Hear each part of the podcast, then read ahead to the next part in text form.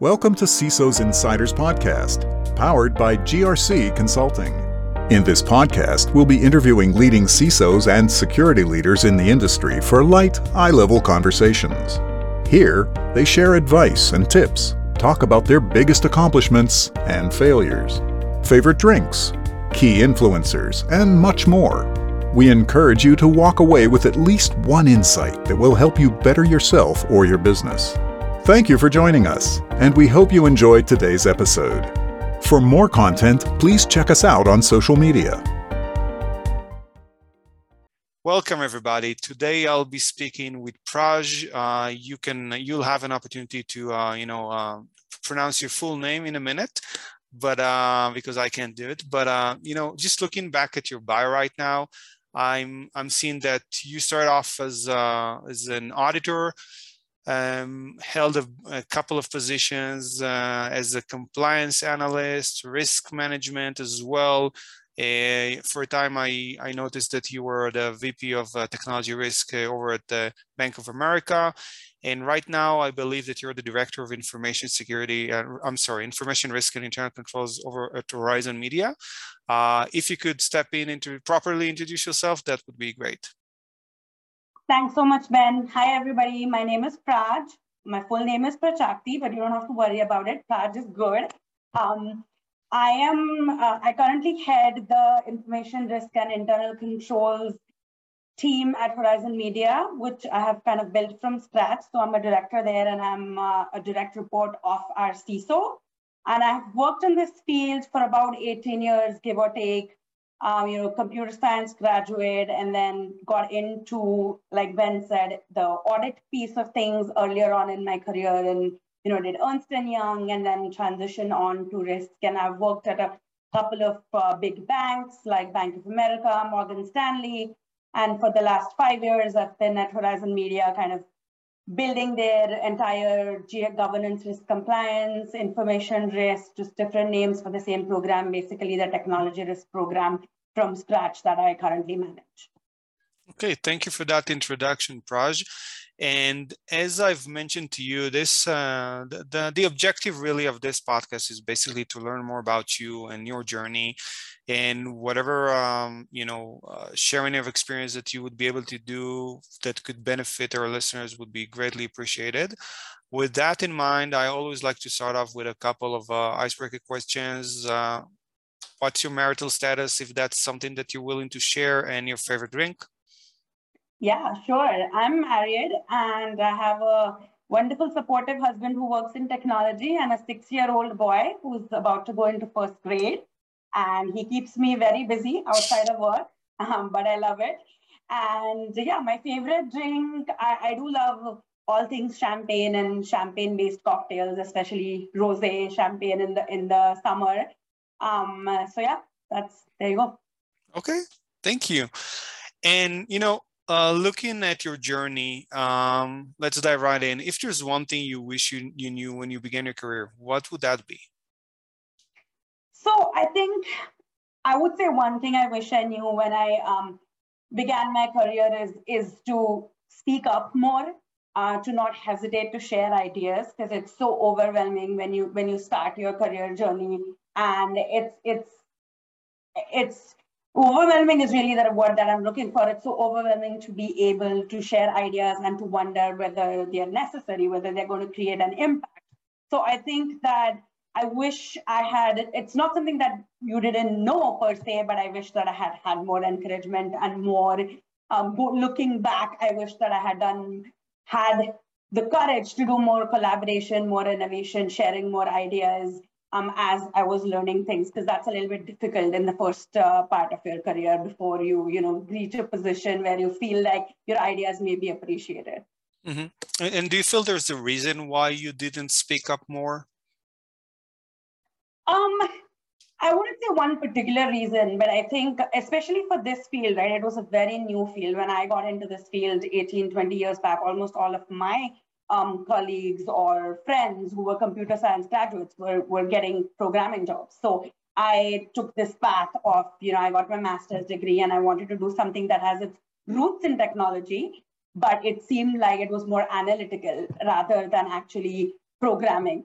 And I think that there was a lot of questions about the career itself, about the field, where is it going to go? And uh, it just wasn't sort of, there wasn't as much guidance as there is now in order for young people that had just entered the career to, to like speak up. Like I often joke about this with one of my friends who's a partner at E&Y, and we feel like we were in college when we were at E&Y. So we feel like we're like the batch of E&Y 2007 because all of us kind of learned and grew almost with this career. So I think that was it was a very new field.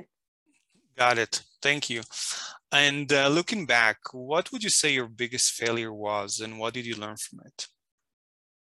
So um, I think that failure is a part of your career. It, I think it's very important to embrace failure in the sense that you're always going to have small failures at work. You can be the highest, you know, topmost performing uh, employee, and you will still have small failures. So I would I would like to kind of tweak this question in the sense that instead of pinpointing like one biggest failure, I would say I'll give you a couple of small examples where you know I felt that I there was a lot to learn from, but I almost normalized them to be a part of the learning and the growth, right? So for example, um, when I first started at Horizon Media, I had not negotiated for um, new vendor contracts or kind of you know bought on tools. Like now I've now in my fifth year, I'm a pro at negotiation. Um, so that was something like that in my first year was very hard for me. That was something that I I couldn't you know draw the line between being a hardline negotiator to vendors versus I mean obviously I wanted to balance our budgets, but you know that is such a big sort of deep uh, I don't want to use the word deep dark hole, but it is a very vague and big area where people, you know, you, you really don't know what the actual price for the tool is because there's so many vendors out there, so many tools out there. So I think that there was a lot that I learned from in that, and now I'm a pro at it. So there was there was other things like when I transitioned from audit to risk. I think that that was that was hard because it was a shift in mindset, even though there are two sides of the same coin. Um, it took me some time to understand how now from an independent auditor, now I'm going to become more of a partner to technology. There's that. There's also, you know, investing time in building relationships that I think that early on in, in my career, I was very focused on the technology and learning the craft. But as I, you know, I grew into the career, now I believe that it's extremely important to build those relationships in the company because especially in a leadership role, I think a lot of my work rests on the foundation of those relationships. So I would say not none of them is like a big failure, but I would say that these were all learning lessons that you know I took some time to learn and took them in my stride and um, definitely turned them into a success. Mm-hmm. Okay, thank you for that. It's very uh, comprehensive. And what would you say your I don't want to use the word biggest, but what was like one of your uh, you know biggest or largest accomplishments were? I think that um, you know I've had a few along the way that I've had a you know leadership award at Comcast. I have kind of always turned from from a KRR perspective. I've always produced metrics that are favorable to reduction of risk. So from a professional standpoint, I think there's a couple. But when I was hired by Horizon Media, the CISO was hired just about eight eight to twelve months before I was hired, and when when I first talked to him, he said, "Look, I have hired you because you have the experience of, you know, being at Morgan Stanley and Bank of America, and and I I'm looking at you to build this program." So it was a completely sort of green playing field. There was absolutely nothing there. And I'm very proud to say that I have built that program over the past five years completely from scratch. It's now a full blown risk program. We're hiring, we're growing.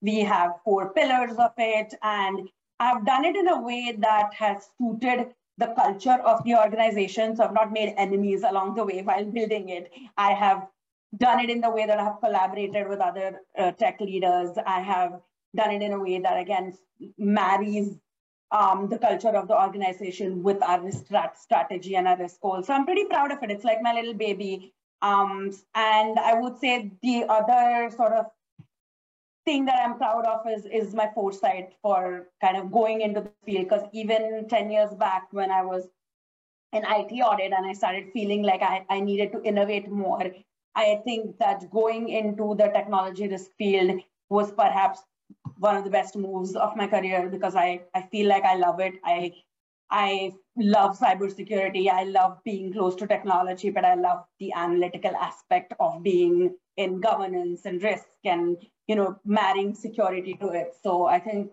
yeah, those those 2 mm-hmm. Okay, and you know, let's touch a bit more about that. You mentioned uh, that you appreciate uh, your insight into where you should be going next like like 10 years ago. And i, I know a, a, lot of like young professionals in the field right now you know are wondering how to either how to you know get into the field or or advance the field. And as you as you well know there are so many you know aspects and niches in this field. You i mean you could be a soc analyst. You could you could start off as a soc analyst. You could start off as a consultant. You can start off as an auditor.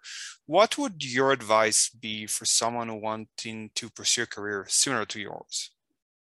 Sure. So i think that specifically to tech you know my my career which is the technology risk um, cybersecurity technology audit then i would say the, the first advice is that make sure your technology is strong. Like you understand technology build on those those skills because when you have conversations with leadership you want to make sure you can speak their language. You want that that is the first and foremost thing that a technology risk um, cybersecurity leader needs to be able to have conversations and gain the trust of management. So that's the first thing um, second thing is definitely join organizations where education is a focus. So obviously consulting firms are the obvious choice for you know being able to learn because there's a plethora of information there. I worked at Ernst and Young myself, and I just said like it, it was almost like another college for us.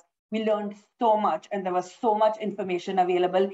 And um, most of my colleagues that I worked with are all you know either leaders you know, heading departments or partners at Ernst Young, and that that foundation, the strong foundation, really helped us. So I would say definitely look at that when you pick your next job. Look at the focus on education that the organization has.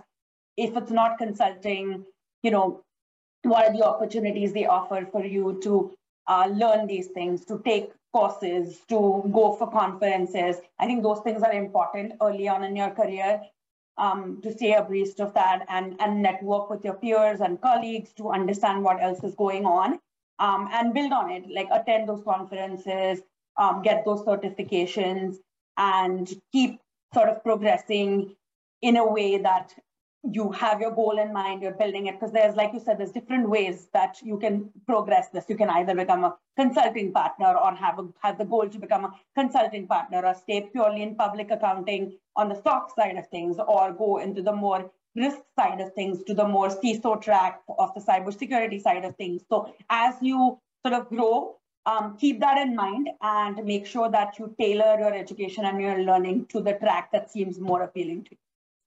Yeah, thank you. Thank you for that. And uh, I know that you've probably been in some organizations where the CISO role is actually separated from the IT organization, but I'm sure that you are familiar with that, uh, you know, long debate about where a CISO should be placed in an organization. What are your feelings about the role of the CISO that's actually a part of the IT organization? So I personally believe that the CISO role should not be placed under the CIO role and it should be an independent role. Uh, some of the advantages of that or the reasons why I believe that is while the CISO is obviously very integrated into the technology organization, um, their track, considering that it, it heavily involves governance, risk, compliance, data privacy, does need to be sort of almost like a liaison between the business and the technology and provide that partnership to the business as well. Because technology is providing us infrastructure but the ciso organization is providing the security that sits on top of the infrastructure in order to make sure that the business can meet its goals in a secure and effective manner without the organization actually suffering losses and, and data losses and so on and so forth. So I think that it's very important for the CISO to have that uh, line with the business in order to, to build value on that program from a business perspective. And sometimes that gets a little washed out when the CISO reports to the technology organization uh, because, because the budgets are different, the priorities are different. definitely the CIO is a, is a very, very big partner for the CISO. Uh, but I think that it is, it is, it is better for the CISO's organizational goals to be more aligned with the business goals and partner with the technology organization. Um, there is also, you know, sometimes the CISOs do report to the CTOs and there's a CIO and a CTO. So I've seen that as well. That's kind of a middle between the two where, you know, they're still connected to the technology organization. They have some of the operational side of security under them. So they are, it's more related to security, but they do have some operational IT roles under them. Uh, and then at the same time, being a CISO, they have a line into the business and the COOs. Um, some organizations also have a CRO role, which is a chief risk officer role, and CISOs sometimes report into that role, which again is, is a great idea as well because it, it, it comes, it plays a big role into creating a culture of risk top down. So the CISO has that support in order to be able to create that top-down risk culture and get the funding and show that he's adding value to his organization through that role. So I am of the opinion that it is better for the CISO to be independent from the technology group and partner with them rather than report to them. Okay, thank you. There, there, there are definitely two schools of thoughts about that. Um, but yeah, appreciate your uh, point of view. Uh, yeah, yeah, and you know, you've spoken about uh, like the, the merits of uh, education, of going into you know industry conferences and whatnot. And as someone such as yourself, that you know, I'm I'm assuming, and I know that you constantly grow. You constantly you have to you have to keep on your you have to keep on your feet in in terms of uh, like what you learn and like new regulations, new GRC uh, programs out there. In your opinion, like or actually let me rephrase that what are the the best uh, resources or things that have helped you you know better educate yourself and prepare yourself so i think there are some really good certifications out there for this field there's a CISA, the CISM, the CRISC, uh, there's a CISSP. So I think those are very, very, very strong certifications that can give you a really good uh, sort of foundation to this career. I still believe in the traditional, you know, ISACA flyers and, and uh, magazines. I mean, the magazines are all online, obviously, cyber magazines. I still believe in believe in those and subscribe to those. LinkedIn has become a very big resource now of um, information sharing, and I'm a part of a large number of sort of cybersecurity uh, GRC groups on LinkedIn where there's a lot of good information being shared. Um, if you are part of a consulting company or especially a big four, um, I also do subscribe to a lot of like EY alumni stuff. Um, so those are some of the resources that I use. Obviously, conferences are still that I'm actually presenting on how to build a high value risk program at a GRC conference in September that I'll be attending as well. So I think the traditional ways of attending conferences obviously exist, but um, yeah, I think I covered quite a few of them. Mm-hmm. Okay, thank you. Um, and uh, so but you know you focus a, a lot about uh, certifications as well in your answer do you think because again there's uh, two schools of thoughts uh, about right. that as well there's like you know those professionals who don't want to hear about certifications and then there's right. those who do believe the, the, in them but in your opinion because you, you mentioned like CISA, CISM, CRISC, and CISSPs yep. so you know some of them are meant for auditors managers and others yep. are very technical like the CISSP like if I'm a noob in the industry and I'm just getting started, what yeah. would your recommendation be? Like, what should I pursue first, in your opinion? I would I would say nothing until you're about five years in, um, because I would I would want to.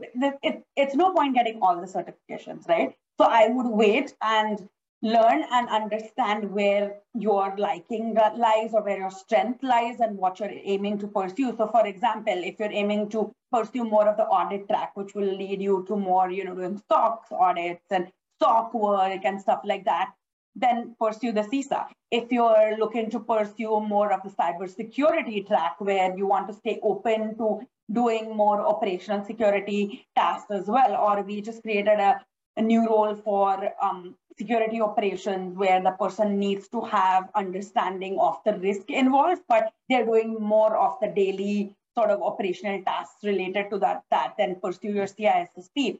If you want to stay in more of the technology risk and grow in that field, um, then pursue the CRISC or the CISM, obviously, if you have enough experience eventually and want to enter the managerial field. So it really does depend on how you want to carve your career out within the like big realm of cybersecurity or governance risk and compliance. And I think it would be really helpful um, to, to have a mentor and have someone kind of guide you through that and for you to stay aware of what your strengths are and what your what you like before you before you pick that. But after you do decide and kind of pick that, um, I think they do go a long way into strengthening your knowledge and adding to that resource pool. Got it. Yeah, that, that's a pretty good advice, to be honest. Uh, I do agree with you on that. Um, was there any one common myth about uh, our space, the cybersecurity and compliance space, that you wanted to debunk? Yeah, of course that it's a cost center. That's always the case, right? Everyone looks at the CISO organization or especially the you know the, the risk and cybersecurity space as a cost center. And I think that th- that truly is a myth because while this organization doesn't make any revenue for the organization, with its absence, the organization is slated to lose a lot of revenue. So I think the business impact is indirect because it's it's obviously not you know creating revenue for the business but it is basically providing business the single most important foundation for their clients to trust the business.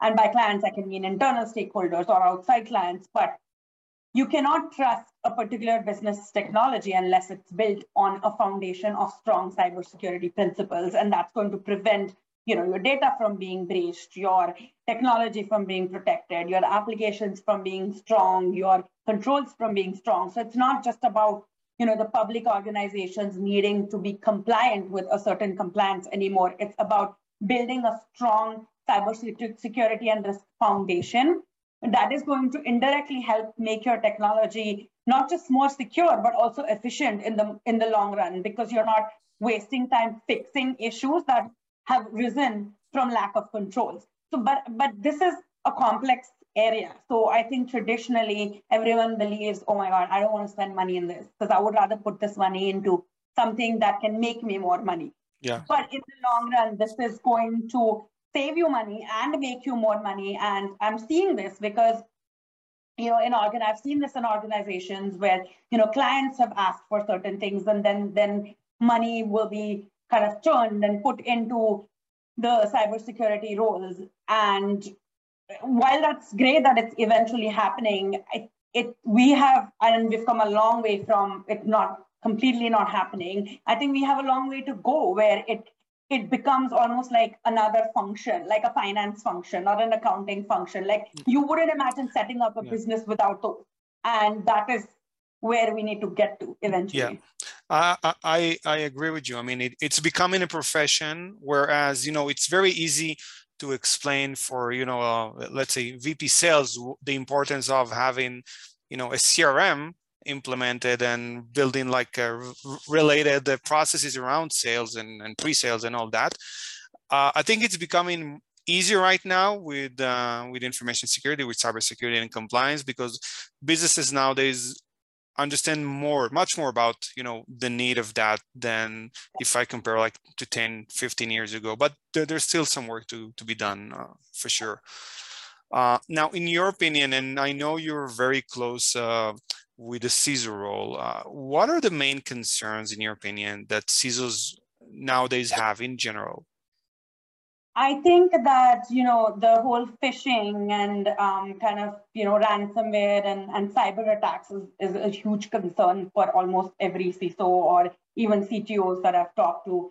There, that is an ongoing thing, and that's something that every organization has to fight. And it's a it's a big sort of undertaking, not just from an operational control standpoint, to be able to build uh, walls against it, implement sort of detective preventative controls creating education and awareness. So that's one I would say. Um, and the second is again, it goes back to what I was saying earlier, is the balance of being able to, you know, add value to the business from this function and being able to sort of keep the lights on in a secure manner. So there, there's always, you know, that balance that a CISO needs to achieve where you're not adding overhead by making people do certain things or implement certain controls that are going to reduce our risk and make us more secure or make us make our data safe. Um, but at the same time making sure that that doesn't compromise business efficiency. So i think that is like an ongoing thing that probably within that realm there's different detail challenges depending on your business and your organizational culture. But that's probably an ongoing thing along with the ransomware and the phishing and data protection Okay, uh, understood. And so we've covered, like you know, in well, what are the main concerns in your opinion that uh, CISO should have nowadays? And uh, obviously, we understand the focus that uh, should be put into whatever it is that they're doing. But in your opinion, like, and we've discussed this uh, briefly about that, like, the role of the CISO nowadays and the roles of, of any the, the roles of any leadership uh, under the CISO actually right. in your opinion what are the most important skills that these individuals should have? Because I know you mentioned technology uh, but I'm also hearing like business skills as well and soft skills. Can, can you would you care to elaborate about that? Sure. I think it is very important for the CISO and the individuals under the CISO to have a clear strategic knowledge of where the program needs to go that aligns with organizational culture and business goals.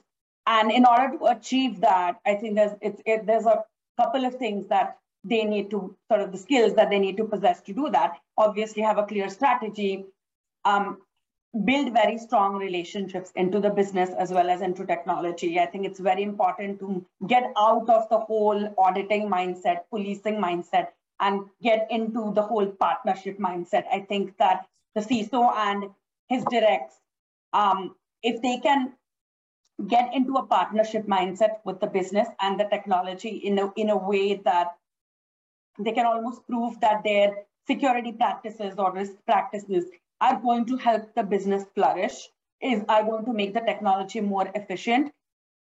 That is a win because that's a cultural win that will help them get support for a lot of the initiatives that they intend to implement.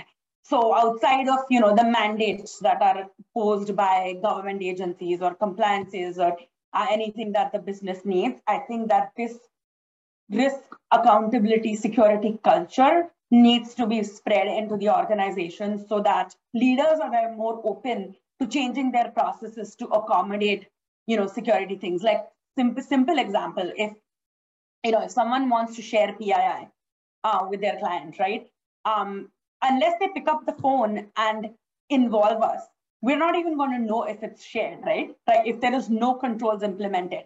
Um, you can implement technical controls, you can prevent them from doing, you can frustrate the clients, but if you if you work with them to cr create a partnership with the business leaders such that we're enabling them to share whatever they want with their clients, but in a safe manner.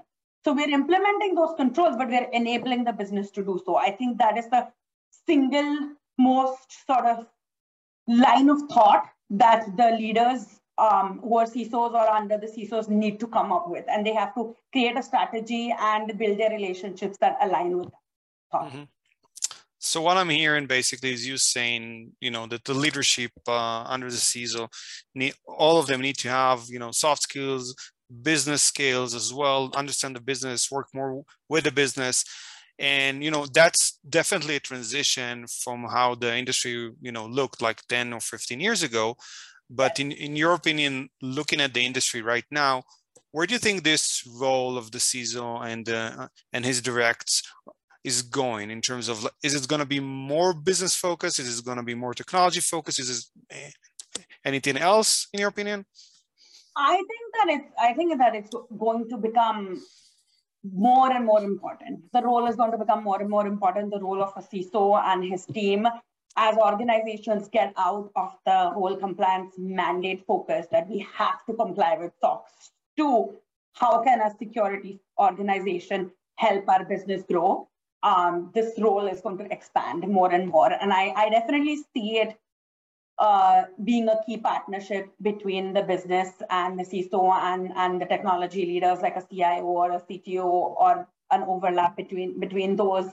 I definitely don't see it as some something that is a more siloed technology group that you know business doesn't care about, business doesn't look at. It's like they're doing their thing, you know, they're building security. It doesn't impact us. I definitely see it being a, more of a key partnership and uh, something that is going to be part of an organizational strategy, not just an afterthought. Okay, thank you for clarifying that. Um, and again, looking at the industry in general, I've spoken about the CISO role and the leadership, but in your opinion, what will we see in the cybersecurity world next?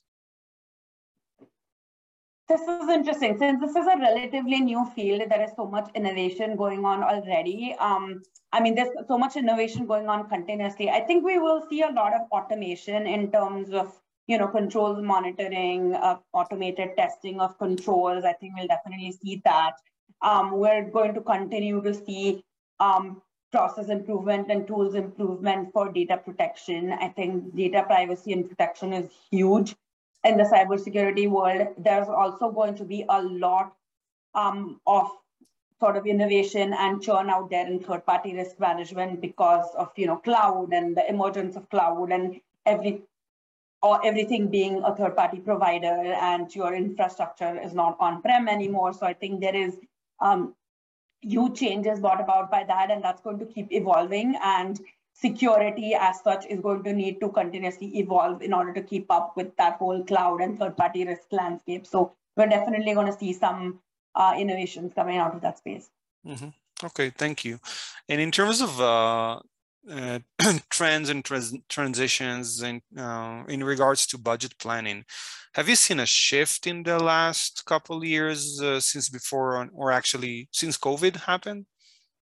So, I mean, I would say this is a very organization specific question because, you know, COVID economy was weird and it, it kind of helped some organizations and some businesses and it completely, you know, crushed some organizations and some businesses. Yeah. So there, there's definitely been an impact, but I think it is more organization specific.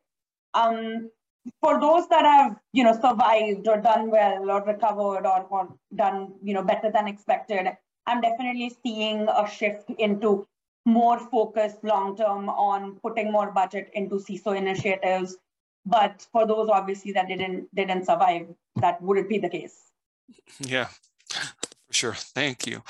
Uh, now, and I know your so your role, if I understand correctly, it's like the um, the senior director of uh, responsible for GRC at your company, yeah. right?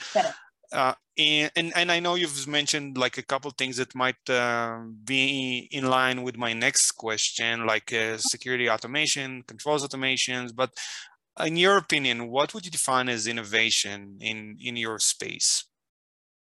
So I think that you know, right now, for example, I manage three different tools for three different sort of strategic goals um, that I have in my GRC space. And the, because GRC is such a new field, there's no centralization. So there's no, um, you know, for example, there's there's an identity access management uh, sort of tool that's been in the market for these tools have been in the market for a long time, and there's centralization in that space where people want to centralize access management, right? But there's nothing that centralizes GRC as such. Like there's there's security awareness tools and there's the, the core GRC risk management tools and there's continuous monitoring tools and there's third-party risk management tools and all of that stuff. So I think innovation in this space would be really cool to see some from a tools perspective would be really cool to see some tools that are actually creating some some sort of a central you know, GRC uh, leadership tool that encompass, encompasses all of these things because you know there's data privacy, there's DLP, there's so many different tools for these things. So I think it would be really cool to bring them under one risk umbrella because essentially all of these tools are helping you manage your organizational risk that emerges from technology. And right now it's highly decentralized. So it would be really cool to see innovation in that space from a tools perspective, and I think that that would be huge. Um, from a, on a smaller level, I think that process innovation is going to continue to keep happening in this field because of the fact that there's going to be more and more alignment or it the the GRC concept is going to be more and more embedded into your work. Like the work you do, um, just like accounting or access is embedded into the work you do, the GRC concept is going to be more and more embedded into the work you do. Um, and for that, there's going to be, you know, cultural shift in the organization. I think we're, you know, we have some work to do in that space, but I think there's going to be more and more innovation to make sure that the processes um, in the organization now consider this, the control and risk uh, mindset, not just because, again, we have to be compliant with a certain thing, but because we see that being more efficient. Okay, thank you for that as well. Now we're coming to the tail end of this episode today, but before I let you go, I just wanted to ask you a couple questions about uh, my personal favorite vendors. Um, and I and I know you must uh, you must have the. I mean, I'm I'm sure you have the CISOs here about that as well. But uh, like in your opinion, what is it a vendor should not be doing? I think that vendors need to focus on customer service as much as they focus on sales. And because this happens way too many times where the vendors are very aggressive into, into the sales portion of things, you know, awesome tool, pitches every day, you know, and then once we're done, contract is done and dusted, nobody asks for you. So I think that the customer success piece um, needs to be definitely focused on and it needs to be as strong as the sales pitch because sometimes they have a good product, but even good products can have issues.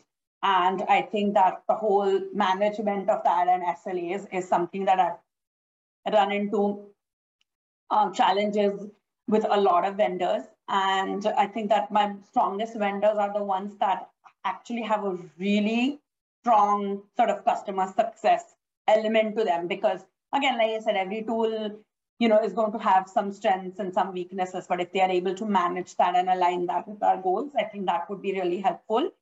Um, it's also important for vendors to stay flexible and build on the long-term relationship rather than, you know, you can't do this. Okay, we can't do this. Like, you know, we won't, we won't, we won't do this for you, nickel and diming you for like little stuff. I think that it's very important. Like I one of my strong vendors is is someone that I think I've entered the fourth or the fifth year of contract with, and um, it's a very innovative tool, albeit it's strong, but it's um, I mean, albeit it started strong, it started small, but it's a very strong tool and it's a very innovative tool, and I think they have been very flexible with me on my needs as well as what they can provide rather than focusing on the nickeling and diming of people where you know their their customer service is not going to give you anything for free and for everything you have to buy stuff i think it's important to build those relationships and consequently i bought more from them. Uh, consequently i have developed that tool more and more. I'm buying more and more modules. I'm buying more and more professional services. So i think that it's very important to to focus on quality for vendors Okay, thank you. Um, shifting gears here, uh, what are your opinions of, and I know you mentioned the mentors uh, in one of the previous questions, but uh, are there any mentors that you want to point out or just in general people that you look up to? Yeah, absolutely. I mean, I've been very fortunate in my career to have worked with uh, some really fantastic people. Uh, my current CISO is amazing. I definitely look up to him a lot. Um, his name is Richard Aronero. I've learned tremendously from him. I um, I have a couple of other people. Melissa Ryan, I worked with her in Comcast. Um, she was one of the senior managers there, and she's actually now one of my closest friends. Um, again, learned a lot from her. And um, there's, there's, there's a bunch of other people in E&Y. There's uh, a bunch of other leaders I've looked up to. So I think that there's only some organizations where, where I've had a formal sort of mentor-mentee program. I think we need to do better on that and implement that formally across organizations. But I've all I've had a lot of leaders that I've either worked for directly or they've been leaders of my department that I've looked up to. Myrna Soto, she was the CISO of Comcast, and she's one of the most terrific cybersecurity leaders out there. Um, we've so I've had yeah I've had a chance to really look up to a bunch of people through my career and I hope to continue that and I hope to you know also be able to be a mentor to some of the um, folks that are coming into this career. Okay, is that is that uh, an open invitation? By the way, if any one of our listeners wanted Absolutely. to connect with you, so what would be Absolutely. the best way to connect with you then? Um, I'm on LinkedIn. Um, so that is probably the best way to connect with me. And um, I'm always checking my messages there. And uh, I'm also obviously available on email. It's pprayag at horizonmedia.com. And uh, that is the first letter of my first name and the, my last name, Prayag, P-R-A-Y-A-G. Um, LinkedIn might be easier, but um, I'm Praj, Prayag Deb on LinkedIn. And I'm uh, anybody who wants, you know, advice, any any questions um, in this role in their careers, they are more than welcome to connect with me on LinkedIn. Okay, thank you. Appreciate that. And for mm-hmm. one final bonus question, if money was never an issue, what would you do with your life? Hmm, that is interesting. Um, I love reading books, and um, I always, uh, you know, some point I changed my mind into, you know, going into the technology field. But when I was little, I used to always say, I'm, yeah, I want to write books. So I would probably want to travel and, you know, write books. Okay, travel and write, write books. That's only write or also read? read and write, yeah. yeah. okay, uh, great. I mean, travel is definitely up there in, in, in you know, in, yeah. in terms of the answers that I'm getting. Uh, writing books, I'm not sure if that's the first one. I did interview one uh, who actually published two books already, maybe more than one. I can't remember anyhow. But thank you for that.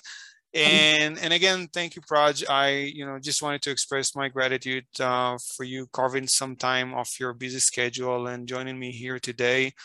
Uh, hopeful that your answers would uh, you know help some individuals along the way. And yeah, thank you. Awesome. Yeah, no, it was my pleasure. This was great, and uh, yeah, glad I could I could do this, and I had a lot of fun doing it. And I really hope, like you said, that it can help some individuals along the way. So thank you for reaching out and putting it together. Thank you.